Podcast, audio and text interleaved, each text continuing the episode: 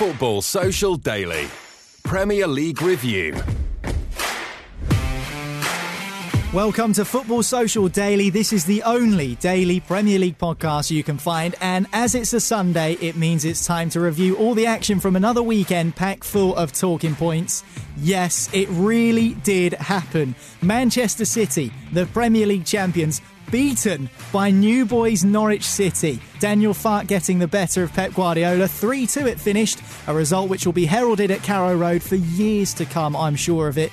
And more than likely, equally heralded 250 miles away from Norwich on Merseyside, as it means that now Liverpool are five points clear at the top of the Premier League table.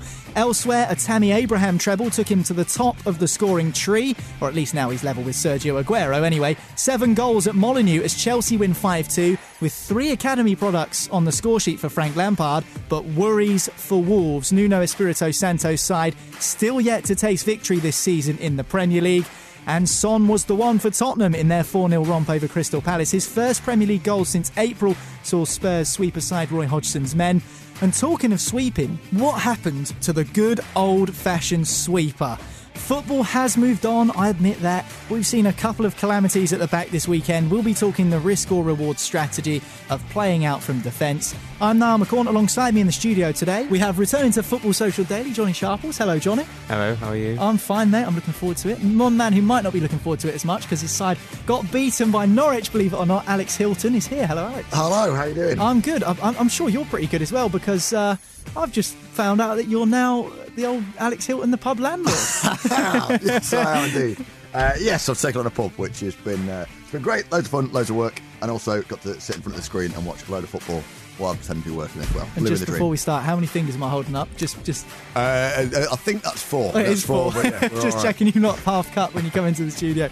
Uh, right, let's get straight into it. There's only one place to start, and unfortunately for you, Alex, it's with your side, Manchester City, which is not something I'd ever thought I'd say at the top of one of these shows. Unfortunately, we have to talk about a Manchester City defeat, but that's the way it worked out at Carrow Road. On Saturday evening, it was the evening kickoff in the Premier League. Nobody gave Norwich City a hope, which is a foolish thing to do in the Premier League. The score finished 3 2.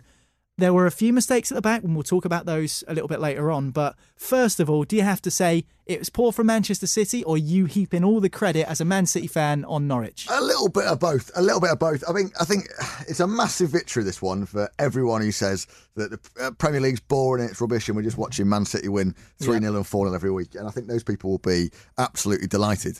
Um, credit to Norwich. I think this is what football's all about, isn't it? It's David and Goliath uh, and the little teams doing so brilliantly and, beating teams and causing surprises. And that's what makes it interesting to watch. Uh, Norwich were terrific, and I think they probably should have scored four. Um, they had opportunities. There was a penalty not awarded, which was sort of semi dubious shout. I think uh, they moved the ball uh, terrifically well when they got it. They looked energised, and I think they also they play with quite a lot of freedom. They seem to not be um, scared. None of this. They didn't want to pay any respect to City. I think the fact that they came into the game with eight or nine players Yeah. missing through injury, suspension, and Absolutely. all sorts of stuff. So um, credit to Norwich. They, they, they were terrific and looked like the better team. Um, with City, where do you start? I mean, we were we were.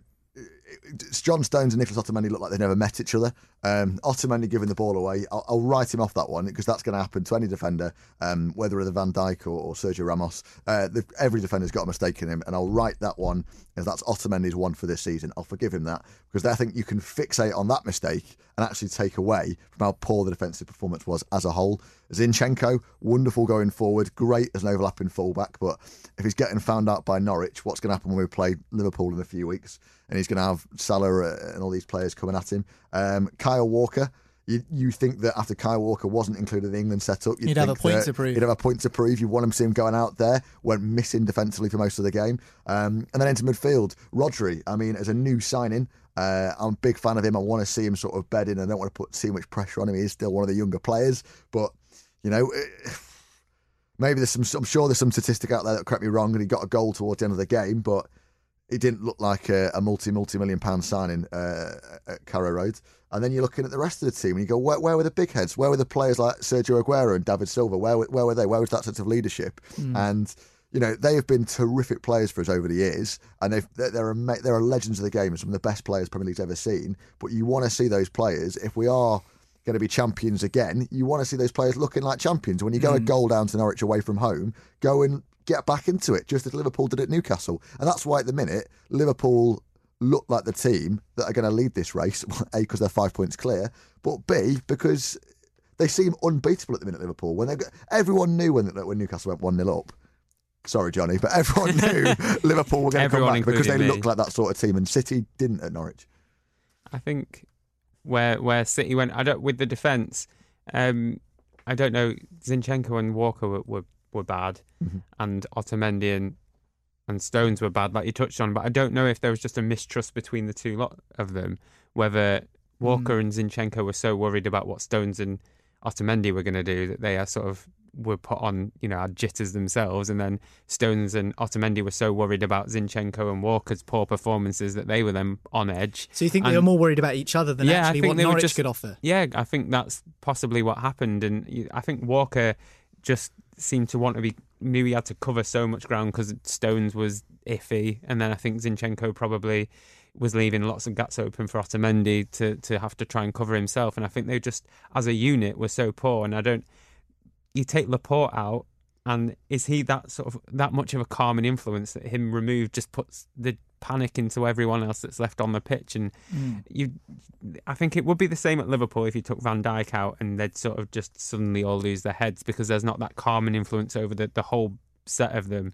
Um, but I didn't didn't realize quite how much. I think because our focus with Manchester City is on so many other players. Sure. Um, whereas with Liverpool, it's you know Van Dijk was the savior of Liverpool that they had a good team already, but he was he was the one big improvement that we sort of focus on the fact that if Van Dijk isn't there, it all goes to pot for the rest of them. I don't think Laporte sort of came in with the same fanfare and calming influence as expected mm. uh, of Van Dijk. So I think it would affect any team to have someone of that caliber. But I sort of myself didn't realise how critical he was to the whole setup of Manchester City's defence. And I think his absence against a team like Norwich showed. And like you say, you're worried what what will happen when they have Mane and, and Salah and people like that running at them rather than as yeah. great as Pukki and, and Cantwell were um, Salah and Mane and Firmino are, are, a complete step up from that. Level so it's, it's worrying worrying times for Manchester. Well, after what I, it feels strange saying that defeat, after one defeat, um, but it is worrying going forward how because they, they, can't bring any obviously can't bring anyone else in now no. because of the transfer window they never really replaced Kompany. Um, well, I don't know whether they, they expect Fernandinho to step in there. Yeah, I think they've got Eric Garcia from the academy, who's meant to be tipped as a, as a top prospect at centre back. They've also got Philippe Sandler, who's on loan at Anderlecht with Kompany at the moment in Belgium. But whether there's a recall clause in that loan, I have absolutely no idea. So those are the sort of bare bones options. Not to disrespect those two players, but certainly they're they're the two other backup options that Manchester City have. One's in the academy and one is out on loan at the moment. Recall or not, we're not too sure. The first Norwich goal, though, Alex, a, a really good header from McLean. We have to say it's a brilliant finish and a great header, but conceding from a corner that that's yeah, always that's I mean, always never nice to see as a fan, is it? No, exactly, and it's um, it's a frustrating one because it, it, it feels like the one part of our game under Guardiola that hasn't improved uh, probably is uh, both attacking and defending set pieces, and uh, it does feel like uh, you know Pep talks about he doesn't train defending and what have you, and these players are good enough and, and so on, and um, I'm all here for that. And who am I to question the methods of Guardiola? But this happens a few times last season and it happens a few times this season against these teams that they get very excited about a set piece early on because it could be their big opportunity to score. And lo and behold, it happens. You think, can we not have a couple of sessions on that sort of thing? Is that not something that we can we can look into? You know, it's a frustrating one. going back to, to what Johnny was saying before, I, as it happens, despite my, my rant at the top of the show and my uh, uh, my tone of voice about it. As frustrating as this result is, and this result will be one that we look back on in February, and you go, "Oh well, City could be top if they weren't beaten by Norwich in sure. September." It was definitely one of those games. The last time uh, this happened, when we lost Crystal Palace, we then went on to um, 18 unbeaten games, including 17. wins. Well, that's yeah. City's first defeat in the Premier League since January. Yeah. So Norwich yeah. City, you have to give them credit. Teemu Pukki is he's a finisher. He's a he's a dead eye. You know when he gets a chance, he's gonna get it on target at least. There was one that he just dinked wide he could have had another couple of goals in that game. Norwich were creating chances. Cantwell looks a really useful player, but Cantwell's goal was very unselfish from Pukki, who might have seen sort of his name up in lights when he was running through on goal. They decided to square it, and then Cantwell was there to, to tap in. But again, it begs the question: where was the Manchester City defence? Which will come on to the whole Otamendi mistake and playing out from the back later in the show when we talk about Arsenal, because we've seen an equal stinker from Sokratis in the uh, Arsenal against Watford game earlier on Sunday. So Norwich City, to their credit, we're always going to find it difficult in the Premier League with spending just a million pounds in the summer. As, as Daniel Fox so keen to tell everyone. well, every post-match interview they lose, it, they lost against. I think they lost against West Ham a couple of weeks ago. Or they lost against someone, and, and they were like, and he was like, "Oh yeah, well we've we've spent a million and they've spent eighty million. It's like, what is he going to say that every time they lose a game in the Premier League this season? Um, but he didn't have to this time because his side produced. It was a magnificent display all round from everyone. Tim Krul played his part in goals, some really good saves. It was just a solid Norwich performance, and I think they deserve to win the game. They definitely deserve to win. I think it was nice to see um, at the end of the match Guardiola going around to every single Norwich player and congratulating them. And I think to some people that might seem a bit um, Patronising. patronising, yeah. But I think for for a, for a manager like Guardiola to tell you that you've done well um, as a professional footballer, I think, especially with the ages of some of the players very young like Cantwell um, and Jamal Lewis and people like that, to have Guardiola telling you you've done well um, is probably great praise to receive and, and probably gives you a big boost going forward that if you can do it against Manchester City and Guardiola thinks you've done well then you can probably do it against anybody. And Mm. they'll probably take a lot of confidence in that going forward hopefully. Um, so yeah they did, they did really well. I thought Pukki messed up um, when he, when he uh, set up Cantwell. I thought he was he was going for goal So and he that dragged was it wide. yeah I thought oh that's an awful effort. And then yeah Cantwell pops up and puts it in and um, yeah it just it was just really great play from Pukki um, and and he does look really really really good. Um, his hat trick against Newcastle aside he's had a great season. Um, so yeah he, he, he'll he'll do well. I hope he's not one of these that has a big flush of form. We saw it with years ago with Amr Zaki and and people like that that score like 10 goals in their first six games and then they have a stinker for the rest of the season. I think Steve Mounié from Huddersfield did that a bit a couple of Mm. years ago as well, and you just hope that's not the case Mm. uh, with Pukki and he can carry on and sort of have a bit of a Michu season, something like that, and score a lot of goals. it's and got Everyone loves it's Michu, got don't they? Everton all over it. I think. So yeah, big Janu- January thirty million pound move to Everton, and he never scores another professional goal ever again. that that could be written in the stars for him. But um, it's just nice to see to see someone come in and, and have that uh, positive effect on the league, and obviously taking Yeah. taking some points off City is um, is good for the neutral, I suppose, and especially Yeah. good for Liverpool. And I know everyone loves a shit house and everyone loves one of those players that gets up everyone's nose, but Teemu Pukki seems like a nice guy, doesn't he? Seems like the sort of guy you'd wouldn't mind having a beer with. He's that kind of guy. is he being invited to your your new pub? Uh, he Get down be. the salmon, boy. Leicester away, get him in the salmon. We'll have to say, get him down. Come on, Teemu, get yourself in, lad. Um, uh, no, I, I, you like to see it, don't you? You like to see these sort of players and these stories, and the fact that I, I wonder the people. Is it is it Brondby? He was at in Yeah. Denmark. They must be kicking themselves, must they? Because like we say, he must be a thirty million pound player already, having Yeah. scored the goals that he scored. sure. And uh, uh, you like to see it. Um, I think what is great as well is he's adapting. I noticed. Um, uh, Otamendi seems to be following him around the pitch like a sort of lost puppy, uh, Pukki, and actually he was creating space and off the ball running and actually making movement. Is to be aware that he seems to be the um, the one to watch, and it makes it easy for the players around him, such as Cantwell, to actually run into those spaces and and, and find get on the end of things.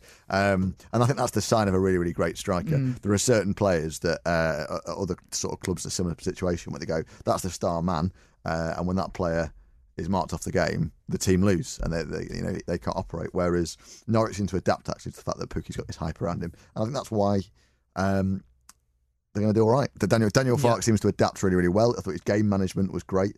Um, Yeah, Cantwell running the ball into the corner at the end for someone so young to show that experience, I thought was quite nice because he could easily have tried to take the shot on right in the dying stages and really put the game to bed. But then you have visions, don't you, as a manager on the sideline thinking, oh, don't do that because City are going to go out the other end and score and it's 3 3. Um, but, you know, really good game management. If there's one group of people, though, who don't want Teemu Pukki to do well, that it's Malaysian broadcasters. because uh, Pukki in Finnish, his surname means Billy Goat. Pukki in Malaysian means cunt. So Does it really? it does, yeah. Good knowledge. So there's one there's one group of people that doesn't want Teemu Pukki to keep scoring. It's definitely Malaysian so- Malaysian broadcasters. As if his last name is Billy Goat. In in Finnish, Pukki Teemu translates Goat. to Billy Goat. I Yeah. didn't even know they had goats in Finland. After, Well, they do. They've Well, got the goat. they They've got got, they've got a team of Vicky. Um, just quickly before we move on from Norwich City 3, Manchester City 2, five points adrift from Liverpool. Concerned at this stage, Alex? Uh, no, um, I don't think the, the Premier League season, the table is worth looking at until about February Yeah. um, at all. Anyway, I think um, no need to worry on that front. And I think uh, if there's any team that I'd pick to be five points behind, it would be the absolute world champions of bottling the league, Liverpool. Okay. Uh, I, certain, I seem to remember them winning the league in January last year. Uh, there being seven points clear, then ten points clear, and yet come May. The trophy was in Manchester, so don't. This is worry too much about Manchester. City are a team that that won the Premier League with a goal in the 95th minute of the last game of the season. So being five points behind in September, I don't think is any big big worry Oh, for it's them. It's never going to happen again, Johnny. It's never going to happen again. So, um, of course, Alex uh, is a Manchester City fan. Five points adrift from Liverpool so far at the top of the Premier League, but of course, plenty of time to close that gap. Let's move on to a game that's played out on Sunday afternoon. Uh, of course, on Monday, it's Aston Villa versus West Ham United, but let's focus on the game that did take place on Sunday evening. Watford 2, Arsenal 2. And we saw mistakes from Otamendi in the Manchester City game, trying to play out from the back. Socrates Papastathopoulos for Arsenal, trying to play the ball out from the back, gave the ball away and allowed a route back into the game for uh, for for Watford to draw. To basically, they drew the game level in the end. So Watford were gifted a goal by Socrates. Now Arsenal um, took the lead through Pierre-Emerick Aubameyang, 2 0 up, two goals from him, a brace. Um, that's good for me because he's in my fantasy team. Um, Quique Sanchez Flores, the new Watford manager, the second bite of the cherry for him. He had plenty of sweat patches under his arms, um, but that was his first Watford game for 1,218 days, in which his last game was against Arsenal and the score was 2 2, believe it or not. So there's a nice little uh, football quirk there for you. Um, what about playing out from the back? We'll come on to the game in a second, but because of what we saw, Socrates trying to play the ball out from the back, passed the ball straight effectively to a Watford player, and then cleverly was there to slam the ball home. Now I'm going to do the first football cliche of the show. Row Z. What happened to banging the ball into Row Z sometimes? Sometimes you see teams trying to play out from the back. It is a risk and reward strategy, Johnny. You are going to make some mistakes, and inevitably, because you're so deep when you're trying to play out from the back, you are going to get punished at times. Especially now as well with the new rule coming in that the defenders don't have to be outside the box. You're Yeah. essentially they're standing on the either side of the six yard box. Which is what so- happened with Socrates. Yeah, so those Watford players got into him very quickly, and, and you you're even closer to the goal than you used to be when mistakes like this happened. But I think you have to have the players that are confident on the ball, and I I don't think Socrates is necessarily one of those that's that's confident to, to be on the ball, and um, I think yeah, I think Luis on the other side probably looks like he's confident and probably pretends he's confident, but whether he necessarily is, but. Yeah, there, there were there were some bad mistakes. We saw it in the City game as well, and I think John Stones is one that you pr- you pride yourself on being, you know, someone that's allegedly can play it out from the back, and because he can pick a pass, he's one of those that gets mooted to be a, more of a defensive midfielder sometimes than, Mm. a, than a central defender. But um, no, I think I think it's just panic stations. As soon as you see that person bearing down on you, you just give it to the nearest other person, which is your other central defensive partner, and then if he could make a mistake like Otamendi did as well, I think yeah, like you say, you just need to boot it up the pitch sometimes, and it's not. It's very old fashioned and and very um, young lads called Magic Marne on Twitter don't like you to say kick the ball out as far as you can and route one. And oh, I did I did route one. You Route know, one, that was an inadvertent. I was typing on my laptop like trying to write down Pavlov- what you were saying. Pavlov's dogs. You um, accidentally pressed the did the, bell cliche I- bell. Route Yeah. one. you pressed the bell and I did the cliche. It was the opposite effect. But um, yeah, I think sometimes you've just got to boot it clear. And then there's been warning signs in in in the City match. I know we're talking about the Arsenal match now, but there was some warning signs for for City playing it out, and they continue to do so. And I guess that shows confidence in the fact that they've they've got Mm. the ability to play it out from the back, but.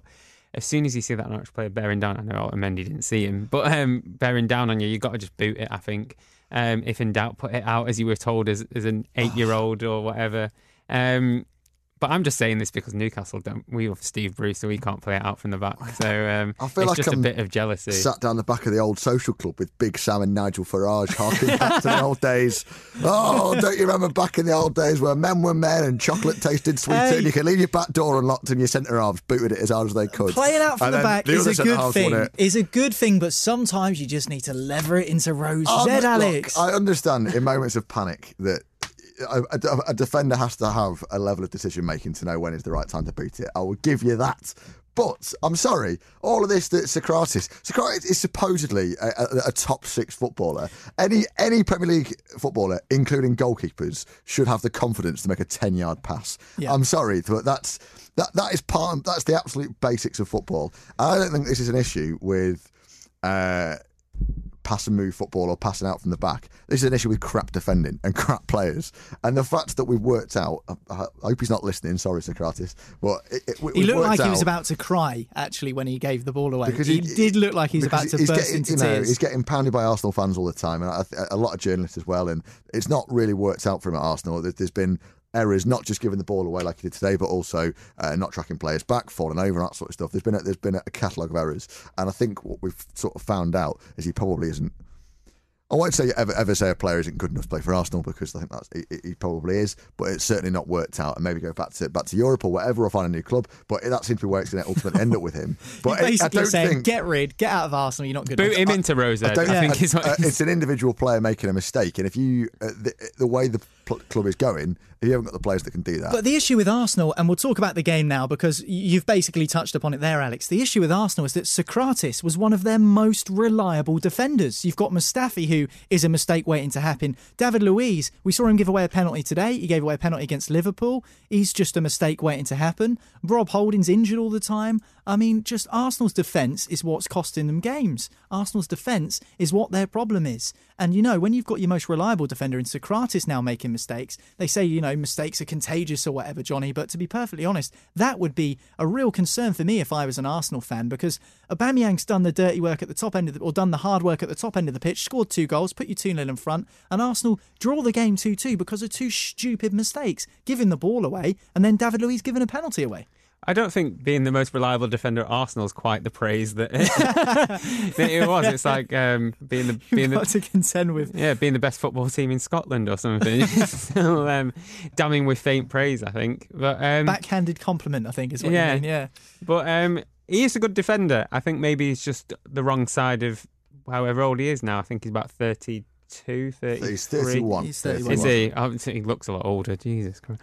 Um, but I think yeah, I think he's maybe on the on the slow wind down. But I think that's the same to can be said for a lot of Arsenal's defenders. I think when you're relying on Rob Holding to come back to full I mean, fitness, This is the thing, but like a bit of an Socrates is 31, David Luiz, I think 32, 33 coming up too. So, I mean, these are experienced players. They shouldn't be making these sort of mistakes. But I think they're also experienced players um, being asked to play within new rules and possibly within new styles. I don't know how um, Socrates played under at Dortmund. I imagine he probably passed it around a bit, but it's new rules that they're being asked to, to play under now and, and adapt to and things like that. And um, maybe he's just he's just you can't teach an old dog new tricks and things like that. Maybe he's just stuck in his ways a bit, but. Yeah, like you say, you, you should be expecting players at that level to be able to pass it ten yards, regardless of, of how you know good they are. And he's obviously, I think he's got a good. Um, I'm going to sound even more like Sam Allardyce now. He's got a good mentality about him, I think, um, and I'm sure he'll bounce back and, you and things like you that. You could have gone full Brendan Rodgers and said he's got a good character. Yeah, Uh, that well- would have been full on Brendan then. Um, the game finished 2 2. We have to give credit to Watford, although Arsenal did make mistakes. Watford looked like they were the team that were going to go on and win the game. They kept pressing and pressing towards the end, kept knocking on the door. Doucouré should have won it at the end for Watford, hit his chance straight at Leno. Uh, but, you know, Quique Sanchez Flores is coming. Watford still yet to win their first Premier League game of the season. Javi Gracia was sacked. We spoke about it on last week's show. Quique Sanchez Flores has come in. I think there's obviously a relationship there between the board at Watford and Sanchez Flores because if you look at some of the clubs, I think you mentioned before we started the show, Alex, that is it nine clubs he's had in recent years, and they've all been for sort of short spells of time, haven't they? One or two seasons.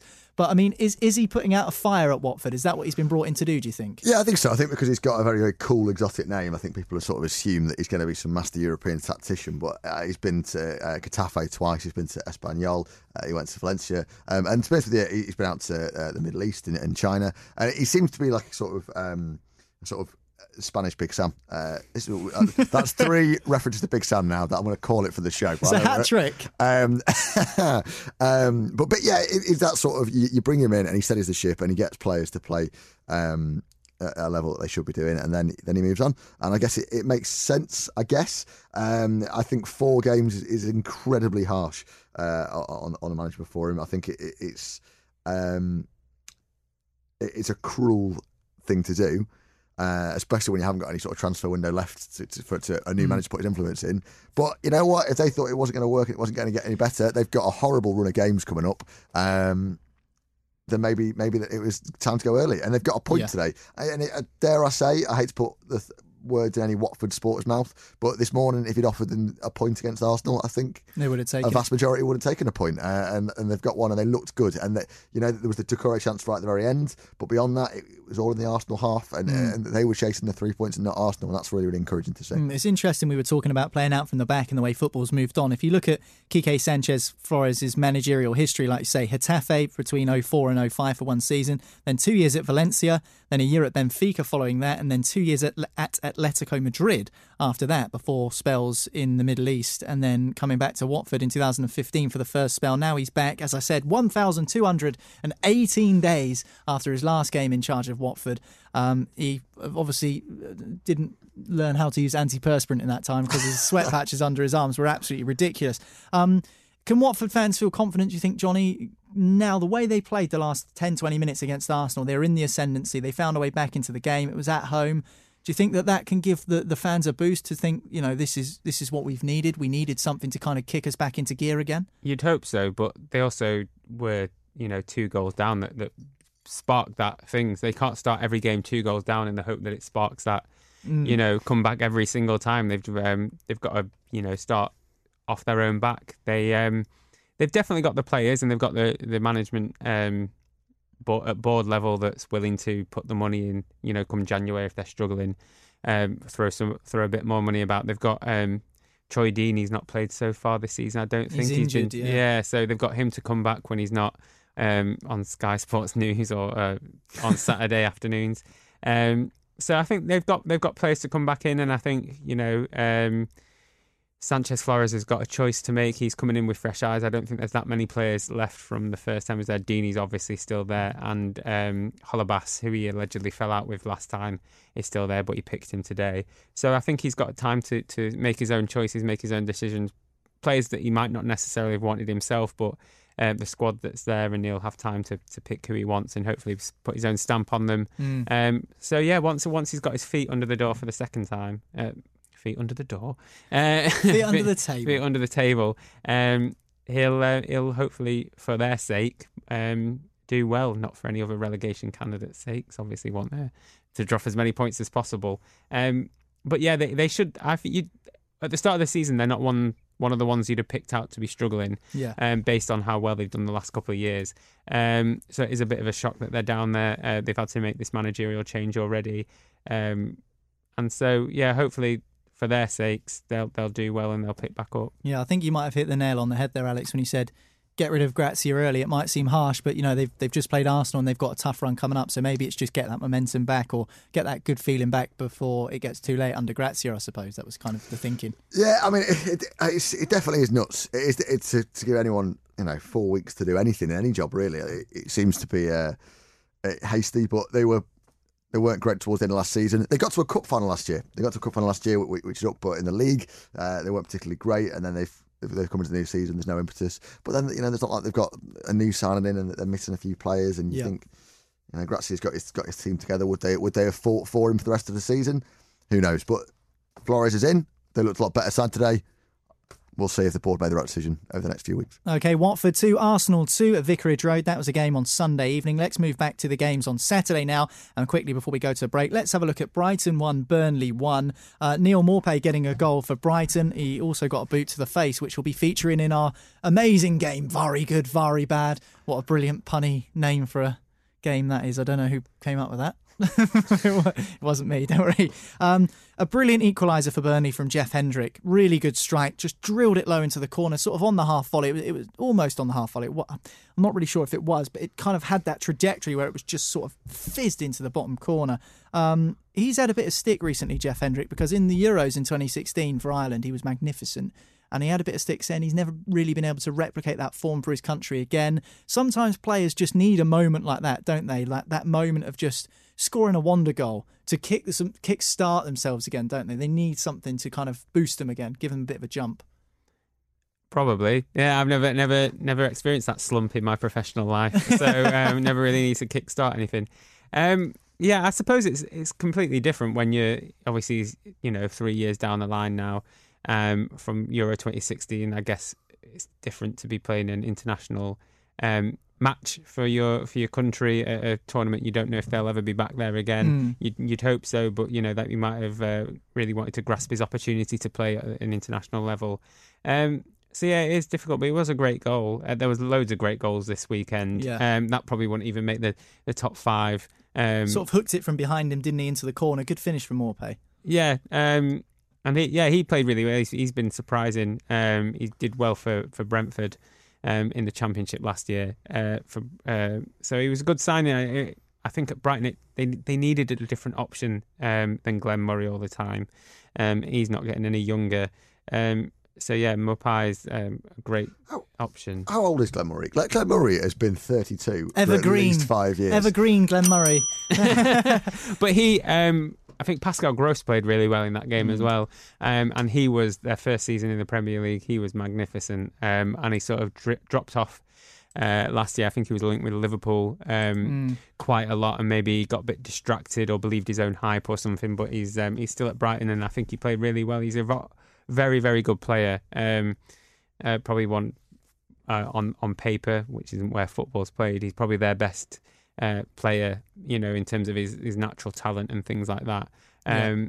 So he he should uh, should spark them into life a bit, and um, if they get Glenn Murray back, um, if he can, you know, spark up a partnership with Neal Maupay, um, they, they should. They're one of the teams. I know we said Watford aren't one of the teams you expected to be struggling, but I think Brighton were one of the ones that you would expect to struggle. Yeah. And, and, Graham Potter's got them playing really well, and they picked up some decent results at the start of the season, give them a lot of confidence going forward. Mm. Um, frustratingly, um, so yeah, I think think they they'll be they'll be fine. You think um, Brighton, especially, they've adapted really well to the way Potter wants them to play.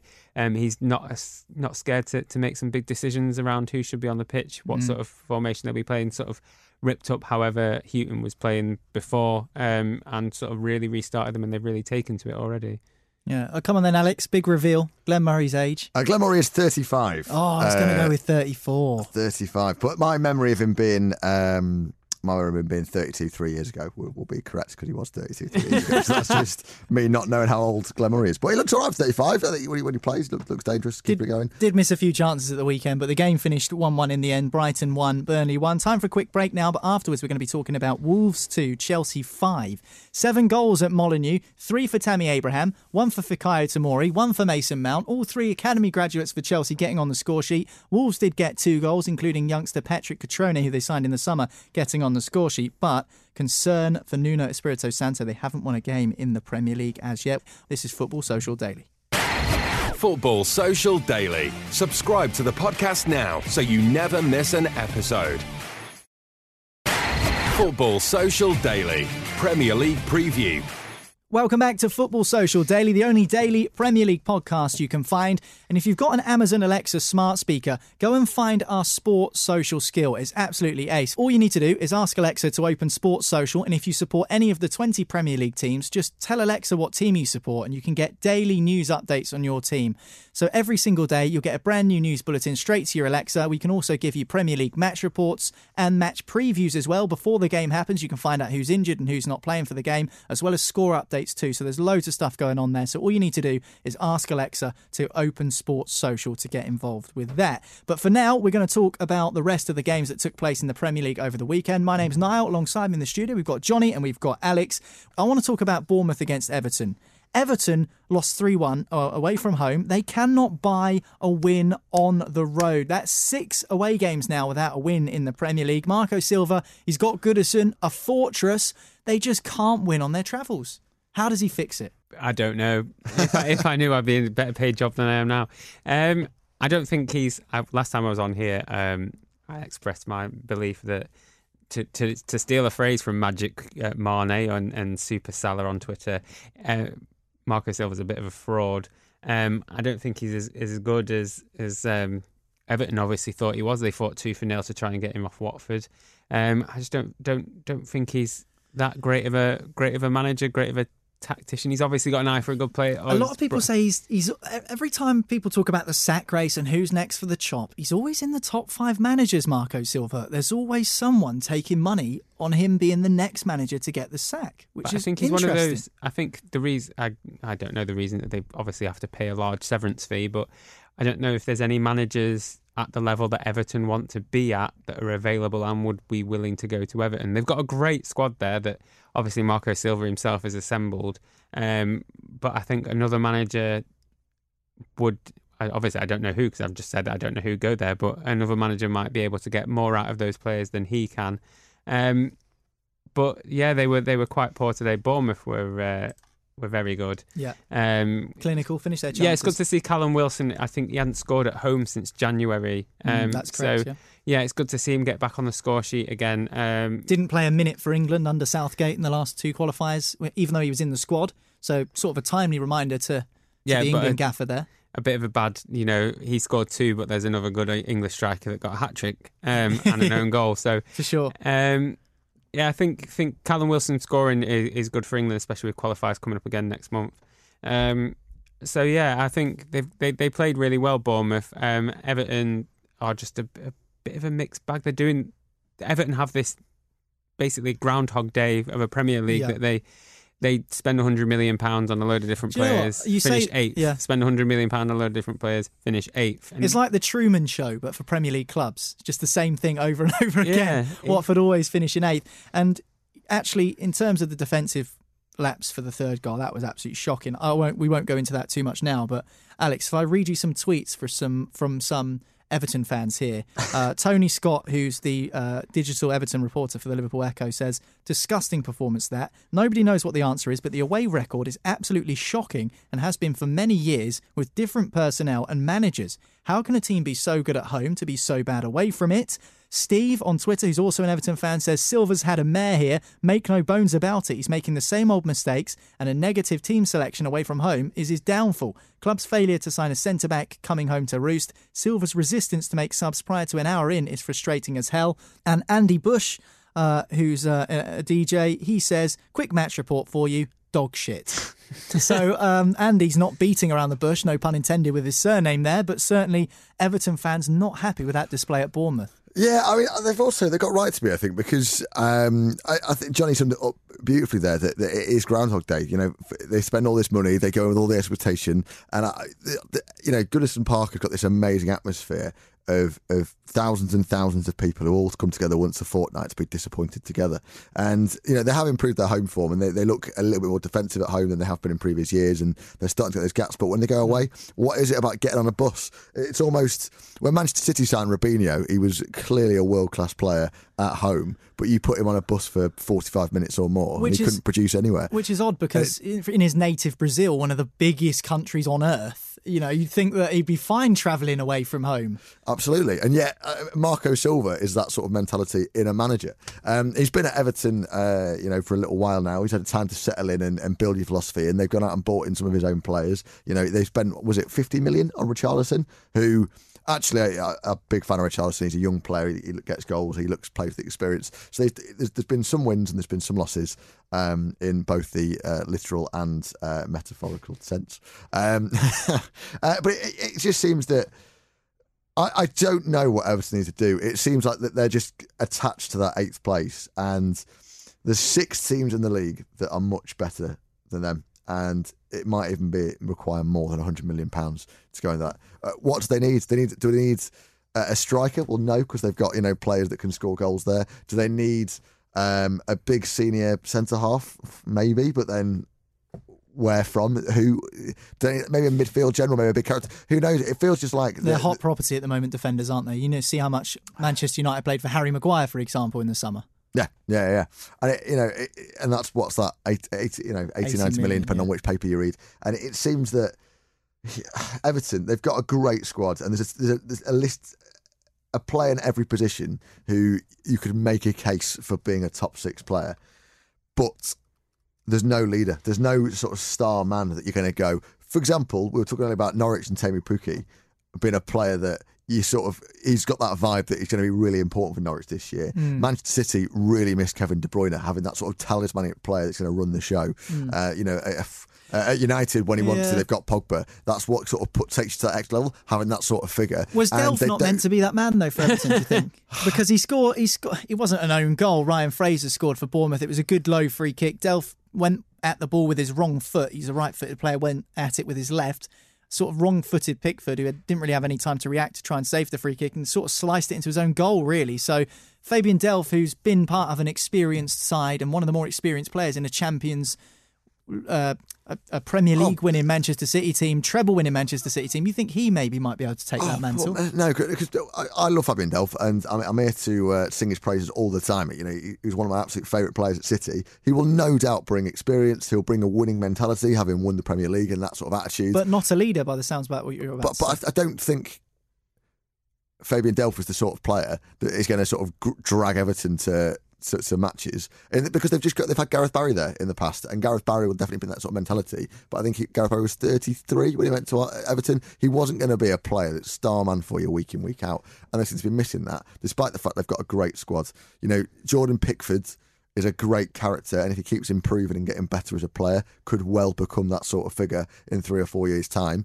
Um, but beyond that, you know, I think they've got they've got Sigurdsson. I think they look to to dig, dig them out of it, but he's not going to. Was He's not really one to get stuck in in the same way. What about like, Moise Kean? They've just signed him. Is was he not meant to be this talismanic? I think it's a lot of pressure sort of for a young kid, but was he not meant to be this sort of superstar that they signed? I think he's going to be obviously a great player um, and a bit of a star for them, um, and it was a great coup for them to get him in the in the um, in the window. But I don't know if he's quite the one that you want to look to yet. He's only 19 years old. You don't want to rel- pile all your hopes onto him when you've got a lot more senior people around him that really aren't you know necessarily pulling their weight Hmm. um, and supporting him in the way that they need to. Um, I just don't know. Like you, we touched on that they need, you know, spend millions on central defenders, but Michael Keane didn't come cheap, and Yerry Mina didn't come cheap, and they have spent relative to their the size of Everton and their ambition, they have spent quite a lot of money on centre backs, and I know they wanted Kurt, really wanted to bring yeah. Kurt Do you think back. they were banking on Zouma coming back? I think so. Yeah, um, but you can't bank on that when you know Chelsea are under a transfer embargo. You can't rely on them selling. I, I don't imagine that they expected. If David Luiz hadn't been sold, I imagine Kurt Zouma would have been back Yeah. out again. Well, I'm a big fan of Marcel Brands, who's the sporting director at Everton. I think he's pulling a lot of strings. Maybe that was just his one lapse of the summer, not bringing in a, a recognised centre back. Let's quickly talk about Bournemouth, though. Um, good win for Eddie Howe, considering, the, like you say, Norwich's injury list was the length of your arm. Bournemouth's equally so. Um, a return to the side for Lewis Cook. He's back from injury after ligament problem. He got a standing ovation when he was subbed off late in the game. So good to see Eddie Howe getting Callum Wilson back firing again, as you mentioned. It's just a, a, good positive result for Bournemouth, who probably might have been slightly fretful considering their injuries going into the game.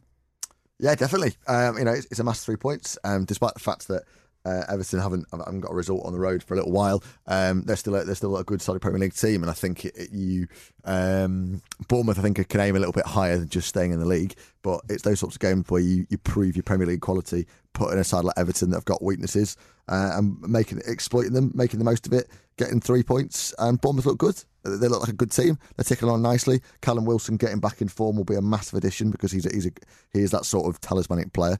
Um, Ryan Fraser as well getting back in the goals and looks like he's coming back to the form that got him linked with top sides last year. Um, I think Bournemouth look really exciting, and I th- with Wolves having European football, uh, with Watford being down the bottom end of the league, there's two or three teams that you might have expected to finish above Bournemouth in the league um, that they can kind of nip in front of.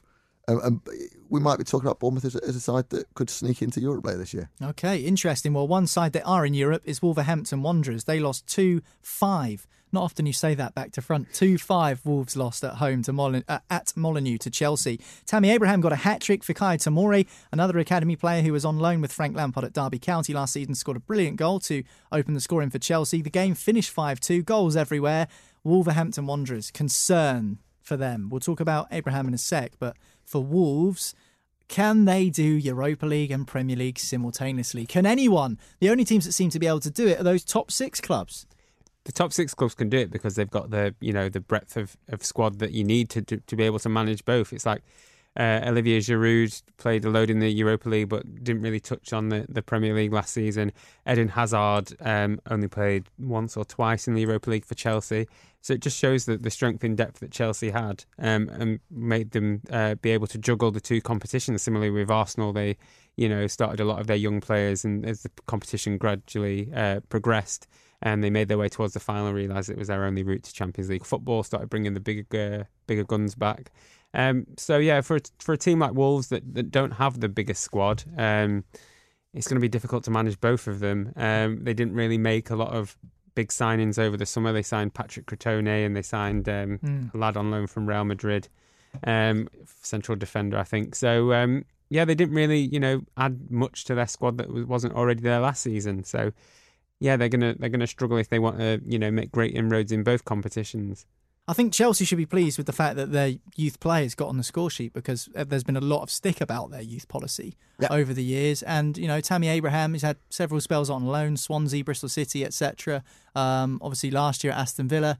Now he's showing he can score goals in the Premier League, a hat trick for him. I mean, the more confidence he can get, the better it's going to oh, be mate, for absolutely. Chelsea. He's a really exciting young player to watch as well. And um, it's great to see what he can do because there's so many of these kids that uh, Chelsea have had on, on loan out over the years and they've been to you know the third division, then the second division, and then you know Germany or Holland or, or Switzerland or wherever they end up, and then you think, oh, well, he looks got a good record there. Wouldn't it be nice to see him play for a top four side? And then it just never comes off. And actually, we're seeing Tammy Abraham prove that he can do it. And hopefully, this is a bit of a uh, a message to the powers that be at Chelsea that all these amazing young talents that they have, mm. that that Mason Mount and Tammy Abraham especially have really really shone. I think Tomori had uh, a wobbly performance defensively um, once or twice in the season, but a goal for him will give him loads of confidence. And, and scoring five goals on the road, the atmosphere at Chelsea must be uh, buzzing this weekend, uh, and it will give them confidence in a massive boost for Frank Lampard because there's a, a, little bit of a question mark over him uh, with Chelsea struggling to pick up results early on. Um, and, and, hopefully that, that, that will, will, show this season that actually they can develop these young players, Chelsea, and that these players that they've got out on loan don't have to be farmed out. Maybe over the coming years when the transfer ban is lifted, they will continue to look at the academy because as an England fan, um, Mason Mount and Abraham, by the end of this season, yeah. going into the Euros next year, could well be in the mix uh, for the England squad. And it's really exciting to see that these adding to this generation, this wealth of talent that English football's got at the minute. Mm, they're only going to get better with game time as well. So that game finished at Molineux. Wolves 2, Chelsea 5. Let's talk about, just quickly, because I thought the game was a little bit dull, to be honest with you. Manchester United won 1, Leicester nil. Um, they've got a tough run coming up, Manchester United. Uh, the goal scored uh, from the penalty spot by Marcus Rashford after uh, Soyuncu, I think his name is, uh, gave the ball away, uh, gave the penalty away, and it was buried by Rashford. How important is that, a three points for Manchester United, Johnny? Because they've got a, a tough run coming up and especially winning against the Leicester side, who could well be up there with them in the mix this season for those European spots. Yeah, they played well. It wasn't like you say; it wasn't the most interesting game. It says a lot about a Manchester United Leicester game, two teams that are meant to be exciting. That it was about the fifth or sixth game on Match of the Day, yeah. which shows you about the quality of that game. But yeah, Manchester United take a lot of confidence from that. They've you know kept a clean sheet, which is important as well, not just Rashford getting the goal. Um, so that'll give Maguire some confidence, give Lindelof, you know, Wan-Bissaka, mm. uh, Luke Young, not Luke Young. How many years have I gone back there? Ashley Young, some confidence at left back as well, I suppose. Um, so yeah, they, they, should take a lot a lot from it. Um, Leicester, I think Maddison had some good chances. Um, there's a there's a article on the BBC saying did he prove his worth, but I don't really think one game against Manchester United will prove what a good player he is. I think the performances he's put in before then, um, it was a surprise that he didn't get on the pitch for England at any point. Um, uh, the last international break. So um, yeah, I think think Man United will take a lot of confidence from it and uh, do well in the next couple of games. Um, some tough ones there, but um, they should be all right. Um, they don't think they'll get relegated. well, that's good news for all Manchester United supporters listening. Not good news for Alex, who would desperately love to see Manchester United go down. Oh uh, yeah, oh mate, it'd be great fun. Um, I, yeah, yeah, it's a uh, big three points for United. I think. Um, from what I saw of the game, I think Leicester had their fair share of chances, and I don't think uh, three points was necessarily deserved. Uh, particularly towards the end of the game, Leicester had a little bit of a go, um, but three points, three points, and, it, and it's a one 0 And Ole's at the wheel, and United can enjoy that. Their, their run of form. Um, hasn't been terrific. They've got some tough games coming up. They've got to go. Uh, their Europa, Europa League campaign starts. I think they play uh, Liverpool um, in a couple of weeks, and then they've got to go to sort of like Serbia and places like that. And I think uh, Astana uh, as well. So it's Well, time that- it- time for them to get into the flow and get into the rhythm and look like the Manchester United uh, that we all know and hate that win games and uh, actually have got the grit to to hold on to a one 0 when you're not playing particularly well because it means that you- you're pushing yourself up the table. Whereas in the last couple of seasons, United haven't done that. And games like the 1 0 up against Leicester, you you do look at United and go, Leicester could get back in this, which Yeah. actually they're, they're looking a bit better at that now. The Uh, Europa League, sorry, it might be good for, for United as well. We said earlier that like last season, um, Arsenal played their young players, and as the competition progressed, they started bringing more of the experienced players in. For someone like Chong and Greenwood and people like that, that United have these high Mm. hopes for, the Europa League is a good competition to blood them in um, and give them a chance. But against FK Astana, which is in Kazakhstan, I believe, 4,000 odd miles away, minus 12 temperatures expected when Manchester United go and play them around that mark anyway. It was a People will still be having a go at Paul Pogba for wearing gloves, obviously. but to be honest, that's baptism of fire. Welcome to professional football. Yeah, you're it playing wa- at Manchester United. You're going to have to, if you want a game, you're going to have to turn out in minus 10 in Kazakhstan on a Thursday and do it again on the Sunday. That's the way. That's the way professional football Years works. ago, the they, they were they was it Fenerbahce or Galatasaray that they played, where they were welcomed at the stadium by all the Turkish fans in like 1993 or two with banners and everything. And that Man United team did reasonably well going forward, I suppose. A couple of titles here and there in the Champions League. So maybe it is what um, some you, you you know throw them in and see what they can do in these you know hostile Mm. conditions. Um, and, and hopefully they'll play well. I do like Galatasaray's nickname for their home stadium. Nickname is Hell. it's just literally like you're going to hell this weekend, mate. Yep, see you there. Season ticket. It's a bit more, bit more, you know, scary than, than Celtic calling Celtic pa- paradise, I suppose. uh, Manchester United won Leicester nil at Old Trafford. Three points for Ole Gunnar Solskjaer, who we were speaking earlier about Marco Silva often being one touted to be the next manager to get the chop. Sometimes, perhaps unfairly, Ole Gunnar Solskjaer certainly towards the top of that list. With Manchester United maybe not doing as well as many would have expected, but a good three points for the Norwegian there.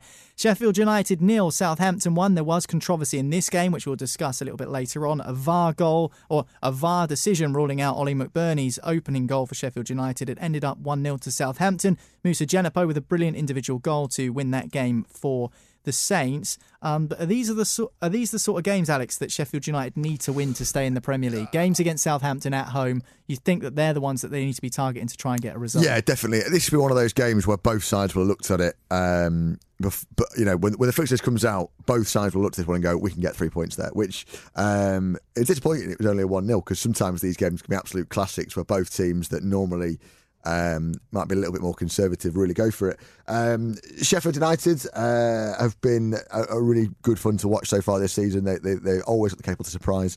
Um, they work really hard. They do so much running, and, and Chris Wilder is. Um, I'm I'm enjoying his press conferences. It's great. He feels like someone you meet in the back room of a, a pub, and he- he's been pushed in front of a, a TV camera. And um, I'm enjoying Sheffield United being in the Premier League, but that early start and getting results uh, and surprising teams, you can only run yourself into the ground every week for so long.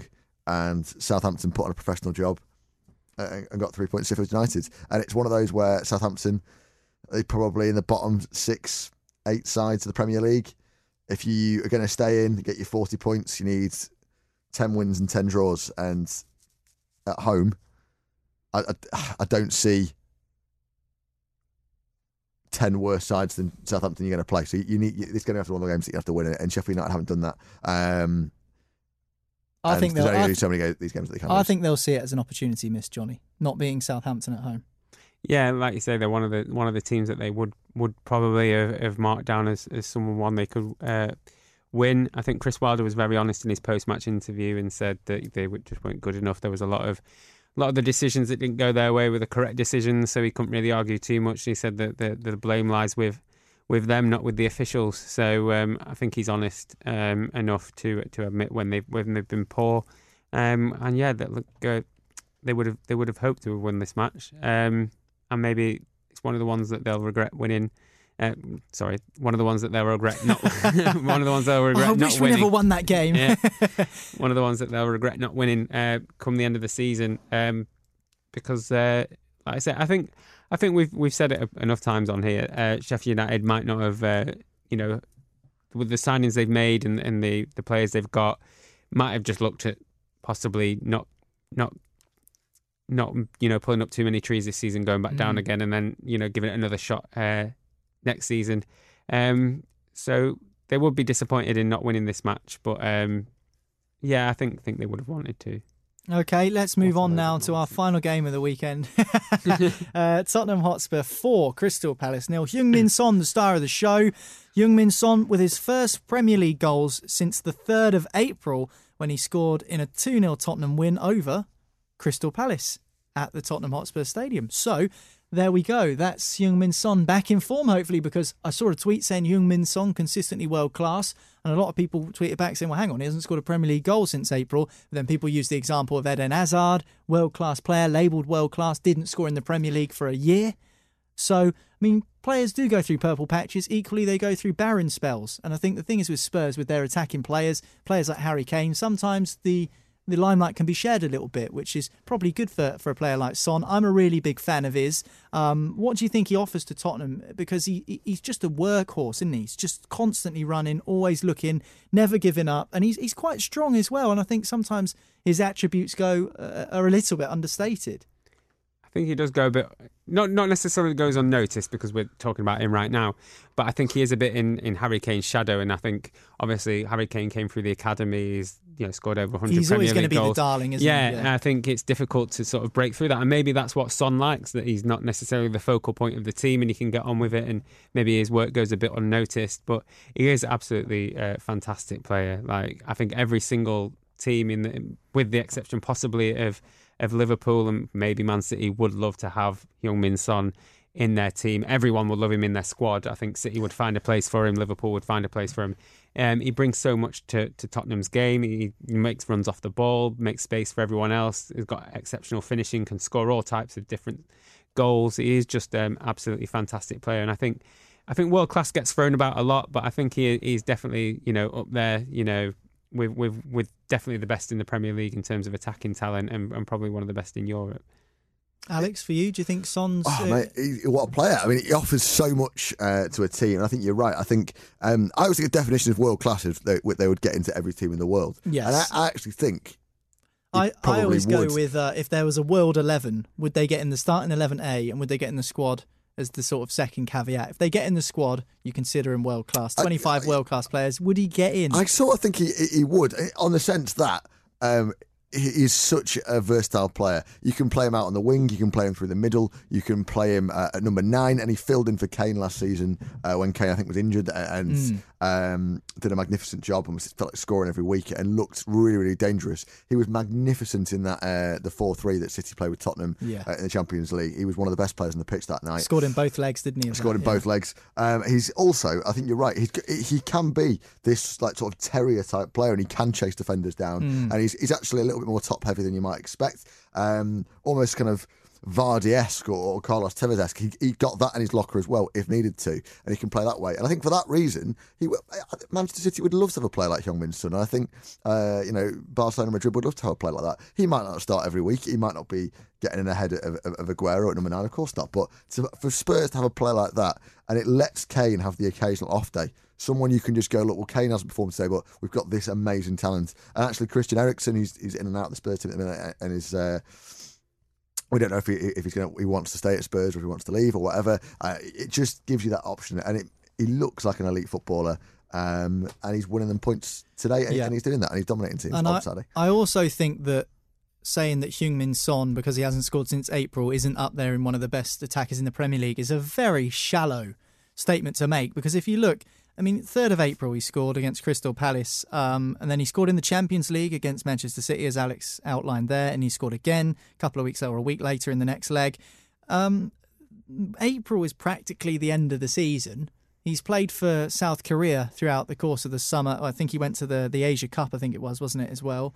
Um, and then the season now is only, what, four or five games old, and he scored a goal. So I think sometimes people, they look at a time frame or, or you know from from April to now sounds like ages ago but actually in terms of the Premier League fixtures there's been a couple at the end of last season a couple at the start of this season. Okay maybe he's not scored in what six seven games something like that which sounds like a goal drought but to be fair although it's a long time he, he's not their forefront goal scorer He's saying there's been hyperbole on football Twitter. Surely, No. surely not. Surely people aren't just pulling Surely random not. statistics out the bag. Okay, well, is it hyperbole for me then to, to use that word? Is it hyperbole for me to say Crystal Palace were whacked 4 0 by Spurs and the paper that was over the cracks, which saw them in fourth position in the Premier League heading into this weekend, has now been forcibly removed because it looked like a lot of the danger was coming down uh, was coming down Crystal Palace's right hand side. No Wan-Bissaka, obviously, haven't had time to get a replacement or didn't choose to get a replacement for whatever reason. Crystal Palace, I'm sure the club and the fans will have their own ideas and reasons behind that.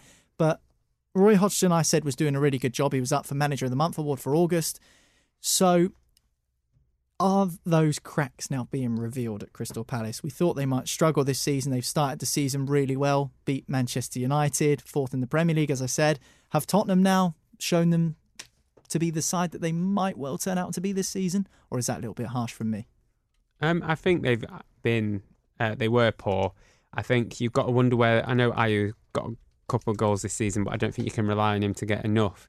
You can't rely on getting a penalty every week from Milivojevic to score. Uh, Benteke not scored in. I know we've said Son didn't score for a long time, but Benteke has not scored since I don't know, um, very very long time. So I just don't understand if Zaha's not on it, and Zaha was playing quite wide um, at the weekend and not moving very centrally. I just don't know where they're gonna where they're gonna get the goals from to win the matches. And um, I think they they I think they'll have enough um, come the end of the season to still be a Premier League side, but especially you know they've got money in the bank from the Wan Bissaka sale to spend in January, possibly on a, on another striker if they need one. Um, so I think I think they'll be safe. It was Sakho's Mamadou Sakho's first start in seven months or something. Um, and I saw on Twitter it might be another seven months before he gets another start. that was how bad he was. So, um, but he he's one of their. You know, they spent twenty odd million pounds to bring him in from Liverpool.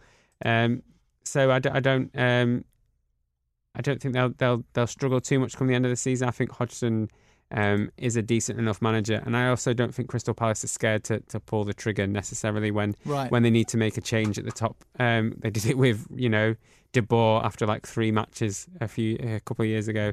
So I think they, um, as nice as Roy Hodgson is, if it's not working out, and I think he's he's you know knowledgeable enough to realise that he might have run his course at some point and and you know want to step down as well. So I think they'll be fine. Um, and I think they've got enough money in the bank to, to sort of Yeah. save themselves. Roy Hodgson said at a Crystal Palace event earlier this week, Alex, that he can't imagine life with Crystal Palace not in the Premier League.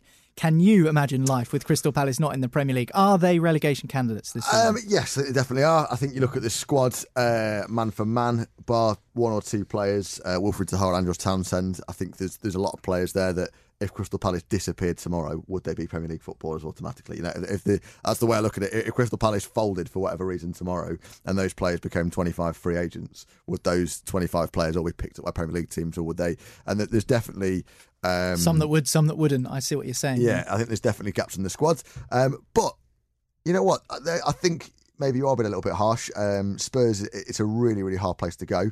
I think there has to be a little bit of an inquiry when you concede four goals in any game. But actually, they, they've they've played. They, they've scored seven points in the league this year. They've got seven points. I think now they've played every sort of game if that makes any sense. So they went to uh, they had Everton on the open day at home. That's a game where there's room for Palace to get a result, but they've they've got a point. At that point, we didn't know anything about Everton's away form. We thought, all right, okay, decent result. Uh, they lost to Sheffield United. Alarm bells there. They go to Old Trafford and get a result. That takes. Uh, Loads of pressure off. yeah, it takes a load of pressure off. Roy has got something there, and that, that game, if I remember it rightly, there was a little bit, there was a lot of energy from Palace, and there was that sort of uh, a willpower, and I think they, they've played for Roy, and I think Roy gets things out of players like Andros Townsend, um, and he seems to uh, be able to sort of work to him and see what he's good at and get the best out of him. And Townsend's playing well. Um, they then lost to Colchester in the League Cup, but I don't think any Palace fan will be too disappointed about that. Um, and then they beat Villa.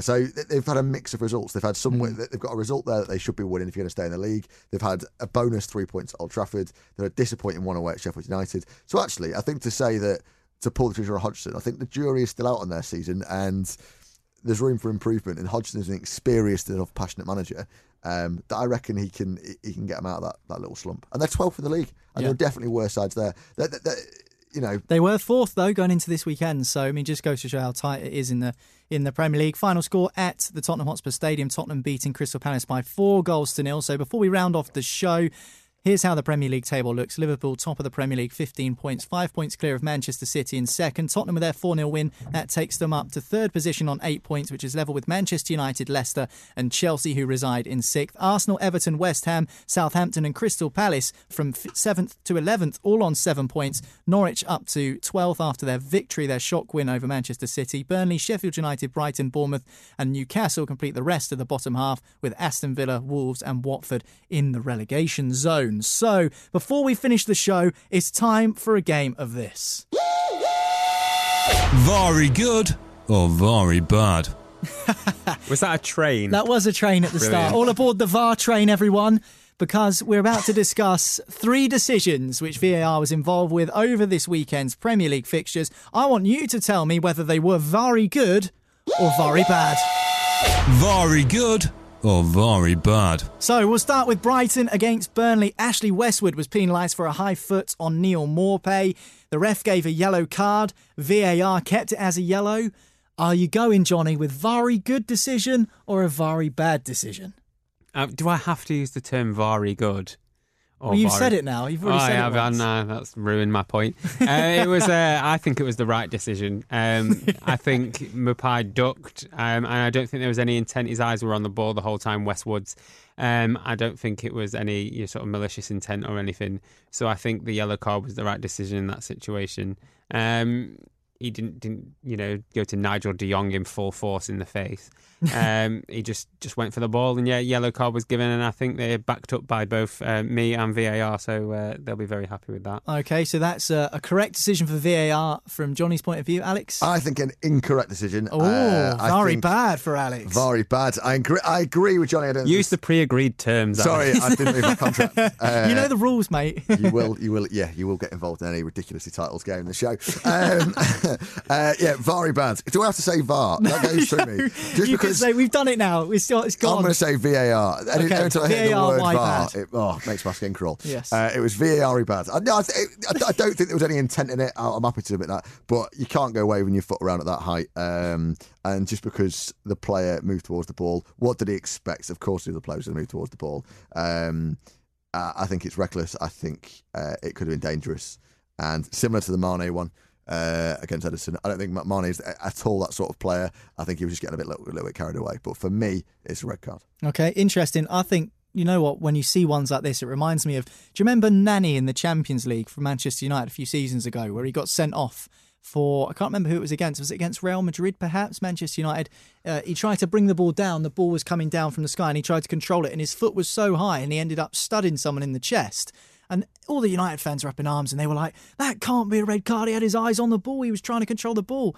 It doesn't matter where your eyes are." If your stud's up at chest height or face height, that's dangerous play. Yeah, absolutely. It's got to be a red card, surely. I don't know about this one. I think this is a tough one because I'm also siding with Johnny with his head ducking down, but I do see what you mean by the high foot and what did he expect. He knew the player was going to go there. That's a really tough one.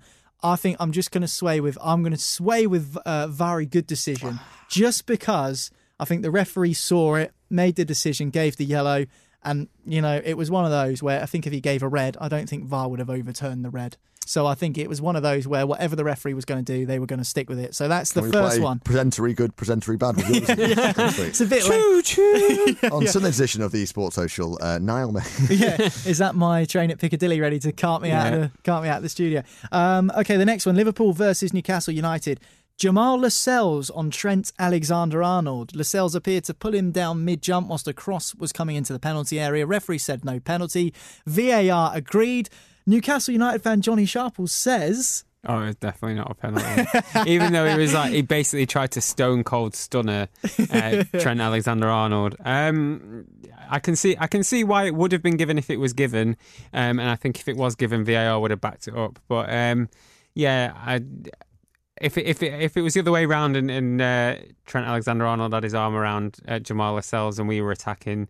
Um, should that have ever happened, um, then yeah, I would have been disappointed we didn't get the penalty. But I can see why it wasn't given. Um, so I'm gonna I mean, because it's Newcastle, um, uh, and there's no repercussions of me saying this. I'm gonna say that um, it's very good. the I just, disdain I on my face. I just love the wincing from the other side of the studio every time someone says very good or very bad. It's so cringy. Um, Alex, what are you going with there? Uh, I would like to say very good because I think it's about time that Liverpool had their share of the um, VAR disappointment, which is slowly working its way through the league. City had ours early on, Spurs had theirs a couple of weeks ago, and I'd like it to be Liverpool's turn. Um, but I, I do think it was a little bit uh, on the physical side for me, and I think uh, there were grounds for grounds for a pen. Uh, so I'm, I'm going to go begrudgingly very bad. Final one Sheffield United versus Southampton, probably the most controversial one of the weekend. Oli McBurnie scored a goal from a low free kick. The ball comes into the middle of the penalty area. John Egan goes to head the ball, misses the ball, and McBurnie taps in at the far post unmarked. VAR disallows the goal for Sheffield United. What are you saying, Johnny? I, I loathe to side with uh, VAR for a third time, but I think they got it right. If Egan doesn't make a, a massive, he, he really goes for that header. He, he doesn't quite, uh, he doesn't connect, obviously, but um, if he doesn't make that um, attempt, then I think if McBurnie puts it in, I think he would have put it in regardless um, of Egan's attempts. Um, I think they would have given it if, if Egan hadn't tried, but obviously he did. And obviously the temptation's there to do it when the ball's right in front of you, and he, he'd probably had question marks over him if he hadn't attempted to make that header. Um, but yeah, his attempts sort of do distract the defenders, do sort of bring him as an active player. Um, and so, yeah, I think the right decision was reached and he was, it was offside. Uh, absolutely, I, I, I agree this time. I think uh, VR got it right. Um, Egan runs across, doesn't connect with it, but the uh, defender follows him and leaves McBurnie unmarked at the back post. Maybe if Egan wasn't there at all, uh, goalkeeper might come to collect it. So I think Egan was interfering with play uh, without any contact. Um, and from, from the angle that I saw, you, there's so many flailing limbs you can't actually tell from the angle that I saw whether McBurnie is on or off. Um, but it's one of these ones where VAR got it right, and I will say uh, VAR good or VAR good or whatever we're committing to. Um, I just don't care anymore. Um, but it's one of those where I, I would rather in these scenarios anyway, we go back to the old rule where the referee in that share out gives the benefit of the doubt to the striker anyway, and we don't have to go to VAR because the worst thing about it was Oli McBurnie uh, running off to the fans, getting all excited, Sheffield United fans jumping up and down everywhere, and then um, there's this kind of weird pause, and everyone has to go and watch the screen. And you get that kind of 30 seconds of uncertainty, and then you're not allowed to. It's just a really naff feeling, and I just think it, it it is sucking the fun out of football a little bit. Oh, begrudgingly, I'm going to have to agree with you both. Um, and I say begrudgingly because any sort of suffering or disappointment you can inflict upon Southampton is absolutely welcomed from my end of the desk, to be perfectly honest with you. Uh, I think that's a clean sweep. I think the right decision was made. He, he attempts to play the ball. He's not dummying the header or anything like that. Even then, he's still sort of interfering with play or whatever the words they use nowadays. He's tried to score the header and completely missed the ball. Um, and if he did score the header, he would have been offside anyway. So I think that, that the VAR got that one So correct. it's the thing with VAR, isn't it? Is it, it it's it, it, it's on the absolute, absolute whole making the right decision because professional referees, when they get a proper look at it, can make the right decision. Yeah. But it's just it is sucking the fun out of stuff a little bit, isn't it? Is that is that not the main criticism? Not that it not that it's it's rubbish. It's just boring. and it, it creates talking points VAR, but so does so does bad decisions, bad refereeing decisions, human error. It's part of the game. It's part of football. It's, it's what makes good talking points down the pub. It's what makes good talking points on podcasts like this. And instead, we're talking about VAR should have done this or VAR should have done that, and we're actually probably taking away culpability from players. You know, if so and so's punched someone in the face. In the pub after the game, you're going, well, you know, Alex shouldn't have punched Johnny in the face during that match. Instead of talking about that, saying Alex is a thug, Alex is a monster, why has he punched Johnny in the face? Instead, we're talking about why VAR didn't get the decision. Oh, VAR's a joke. VAR should have spotted it, not condemning the actual actions of that player. So I think sometimes it deflects off the actual on-field issues and- that and- we and, see. you know, you're right, and uh, the answer to your question is because that's how passionately I feel about very good or very bad that I uh, I did punch Johnny in the face. Sorry about that. I was, It's all right. Uh, anyway, thank you for listening to Football Social Daily. This has been the Premier League review show here on a Sunday. Don't forget, we have podcasts every single day of the week. We'll be back at it on Monday with a Premier League update, all the latest news, opinion, and analysis on the greatest league in the world. And on a Friday and a Saturday, we'll have a Premier League preview show for you so you can look ahead to the weekend's action.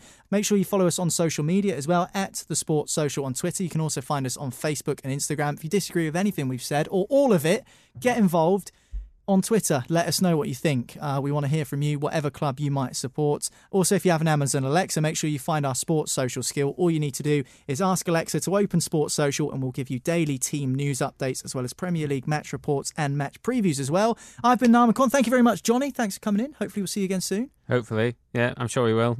Are you sure you will? I just He's I, so I left that a bit too open there. He's so positive that he's going. You will be back, I'm sure. And Alex Hilton, likewise. Hope the pub goes well, mate. Thanks very much. I'm Thank sure there's a much. cold pint waiting for you back in uh, in uh, the Midlands when you get back down there. Yeah, I'm looking forward to it. I'll, I'll, I'll, I'll, What's uh, your- make the drive worthwhile. What's your tipple of choice at the moment, mate? Uh, I've discovered a, a great little brewery called Byatt's uh, in Coventry, and they've, we've got uh, By- Phoenix Gold on at the minute, which is a lovely, Phoenix yeah, Gold. strong, reliable. This has been Football Social Daily. Thanks very much for listening. Don't forget to subscribe, and we'll be back tomorrow. Bye. Football Social Daily. Subscribe to the podcast now so you never miss an episode.